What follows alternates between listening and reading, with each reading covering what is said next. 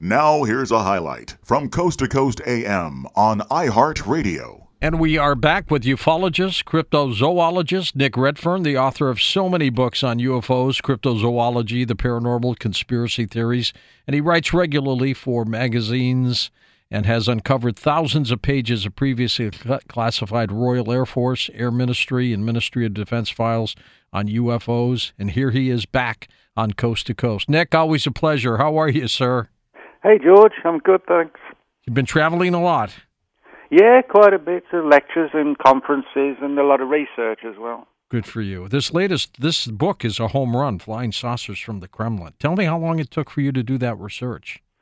Um, it's probably altogether sort of 18 months to about two years, and um, a lot of it was sort of getting material through the Freedom of Information Act of several nations like Australia, the UK, and of course the United States, and um, and really putting together um, a sort of fascinating story that hasn't sort of really been told before now, uh, namely the the means and and which uh, ways which the the Soviet Union um, attempted to sort of create hysteria and paranoia in the United States by fabricating UFO stories. It's sort of very strange but fascinating, as, lesser known aspect of the whole UFO phenomenon. How did the subject matter get to you, Nick?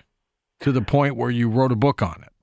Well, actually, um, kind of ironically, it came from the, the U.S. government itself. Um, the the National Security uh, Agency, like a lot of um, U.S. government agencies, have uh, over the years collected information on UFOs, and some of those files have been released under the terms of the Freedom of Information Act.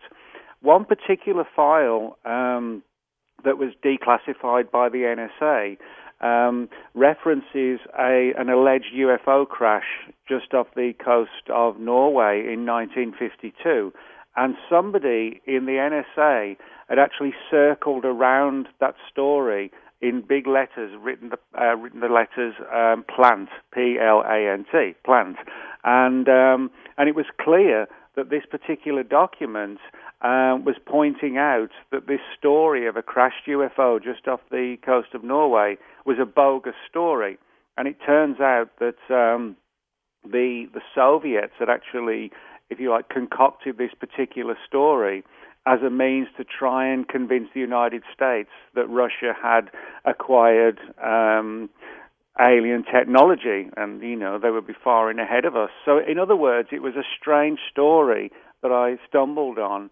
and and which demonstrated how some of these early UFO stories were were bogus. They'd been created by the Soviet Union as a means to try and, as I said, create paranoia, fear, and worries that you know they were going to fabricate um, alien technology before we could understand it.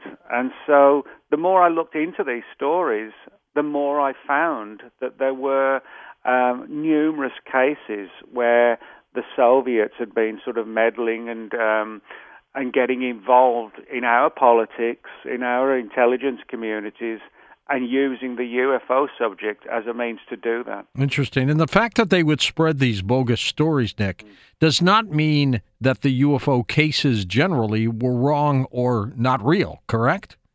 Yeah, that's one of the important things I, I note in the uh, introduction of the book just because you know the Soviets were creating um, these bogus stories as a means to create fear and so on, uh, that doesn't take away the fact that you know there is a genuine UFO phenomenon. I think all of us, or certainly the vast majority of the people listening right now, you know, do accept that there's a genuine UFO phenomenon. I, I think you know to to deny that would be very very stupid. Um, so, you know, I think what we're looking at, well, well, I know what we're looking at is the we've got on one side of the coin, we have legitimate UFO encounters. Um, now, whether the phenomenon is extraterrestrial, multidimensional, time travelers, you know, I, I admit I don't know, but I, mm-hmm. there's no doubt in my mind that there is a phenomenon. But what essentially happened in the late 40s onward was that the Soviet Union kind of hijacked this genuine, real phenomenon and then started to use it for very different reasons. So I think that we need to sort of, um, you know, look at both sides of, of the story. One is that yes, there are legitimate UFO cases, but there are also fabricated cases for very different reasons. And, and the challenge, if you like, is to try and figure out, um, you know, which are the true stories and which are part of these counterintelligence disinformation programs put out by the Russians. The subtitle of your book, Flying Saucers from the Kremlin, very equally important UFOs, Russian meddling, Soviet spies, and Cold War secrets. And we'll get into each area there. When Roswell hit in 1947, did the Russians get involved in that at all, Nick, in your work? Well, that, that's a good question, George, because if you um, look at the FBI's files, which have been declassified um, from 1947, and specifically the summer of 47, when the whole UFO phenomenon kicked off in, in June of that year with, with Kenneth Arnold, and then just a couple of weeks later um, with the with the FBI looking at at some of the other cases from uh, from the summer of '47. Now, certainly Roswell is the most famous case. And certainly um, also the most famous case from 1947 as well. Now, what's particularly interesting is that if you look at the FBI's declassified files, um, they were also talking in that period, just weeks after the Kenneth Arnold um, encounter. The FBI was talking to each other about how um, some of these stories seem to be created stories. In as, as weird as it might sound, when the FBI went to look into some of these cases, they could not find the people. And the reason being because the stories had been fabricated.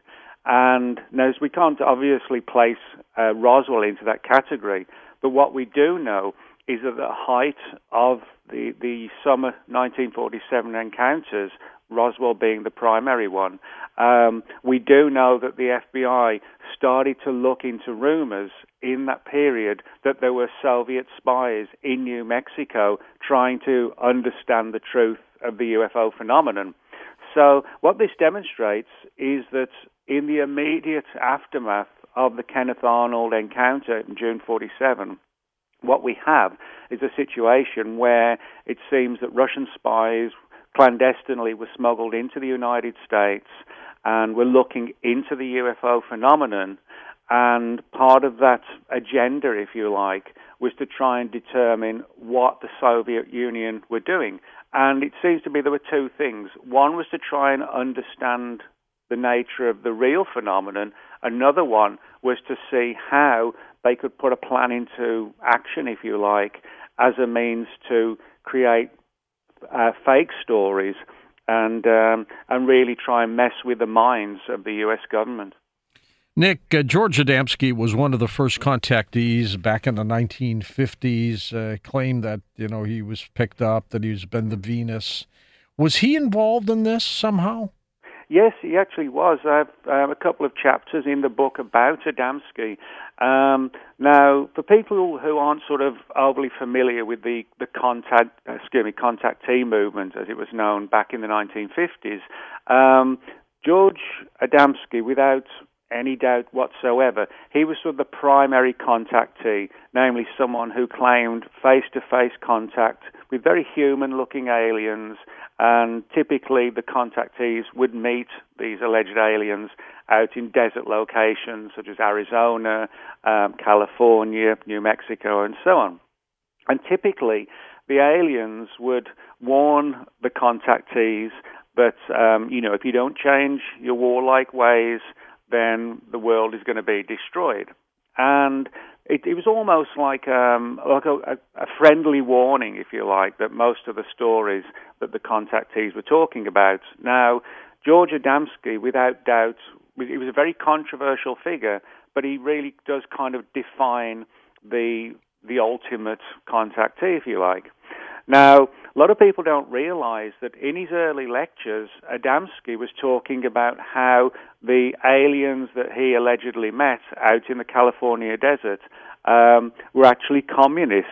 Now, that might kind hmm. of sound almost laughable to some people, but he, if you bear in mind that his first book, Flying Saucers Have Landed, in its first printing, it sold just around 125,000 copies, which is an incredible number of books um, on UFOs to sell, you know, today.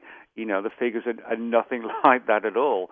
Um, and the FBI got concerned because here's this guy talking about how the aliens are communist and how we need to embrace communism. And he's, t- and he's telling essentially 125,000 people that communism is a good thing. Oh, my God. I now, bet our government went nuts. Yeah. Now, if it, you know, if Adamski was just speaking to groups of like 10 or 15 people in a, you know, back room in a library on a Sunday afternoon, no, I don't think the FBI would have cared at all.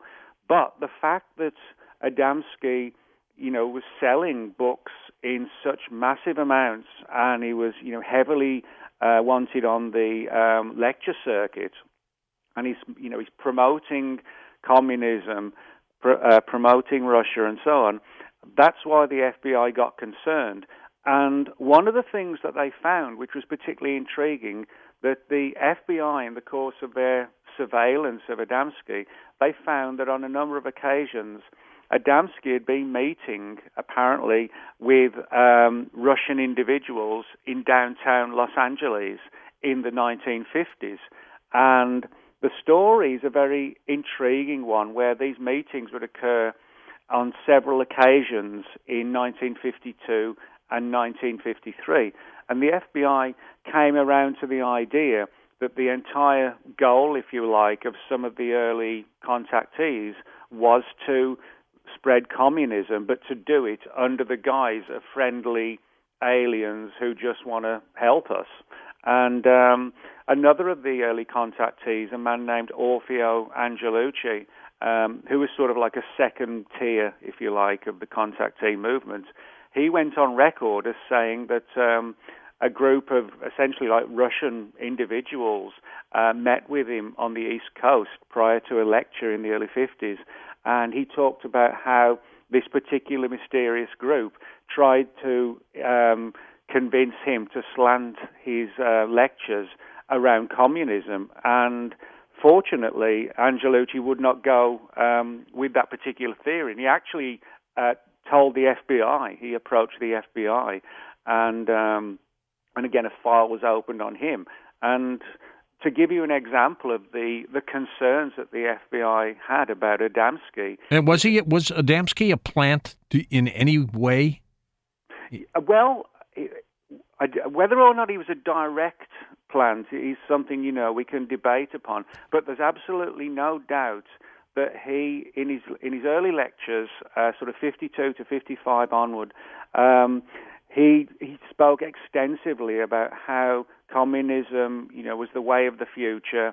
He also said that um, you know that a third world war was going was looming, and that the the Russians were going to win, and um, and he, he, said that the, the, the, sort of Soviet way of life, um, you know, was the one for the future. Now, this is not just sort of hearsay. This is actually all mentioned in the now declassified FBI files on Adamski, which I've got hold of. And, and to give you an idea of the depth of the surveillance that went on, um, Adamski's FBI file is now pushing 500 pages in length. Wow. And he died in 1965 giving a UFO lecture in Maryland, of all places for him yeah. to die. And um, and uh, yeah, I think you know the the most important thing about this was that again, you know, whether people buy into the contactee stories or not, because they are very controversial. The fact is, a lot of people were listening to Adamski, and that was certainly one of the the goals of the Russians was to try and ensure that the the agenda that they were trying to get across was actually getting across. Sure, they didn't have social media then, and he was getting a lot of uh, newspaper pu- publicity. He was getting newspaper publicity, magazines. Um, the the the, um, the conference circuit back then I mean, was again also much bigger than it is to, today. For example, George Van Tassel, another of the early contactees, um, put on regular um, yearly events out at Giant Rock, just outside Landers in California. And at their height, those particular outdoors conferences at Giant Rock um, had audiences in figures of like nine to twelve thousand people. Wow! I, I think when you have a couple thousand at Contact in the Desert, that's huge. Yeah, yeah. Never mind twelve thousand. Jeez. So, so, in other words, the the word, if you like, was really getting out there in the early years of ufology that a communism is good, b the Russians are, are far in advance of, of us, and C, that the, the contactees were spreading the, the word of, of the aliens. And, um, and I think for the most part, the FBI was, wasn't overly concerned by the real phenomenon of UFOs because that was being investigated by the Air Force. The FBI was deeply concerned, though, that people like Adamski were sort of molding and modeling the the mindsets of the general public. Listen to more Coast to Coast AM every weeknight at 1 a.m. Eastern and go to coasttocoastam.com for more.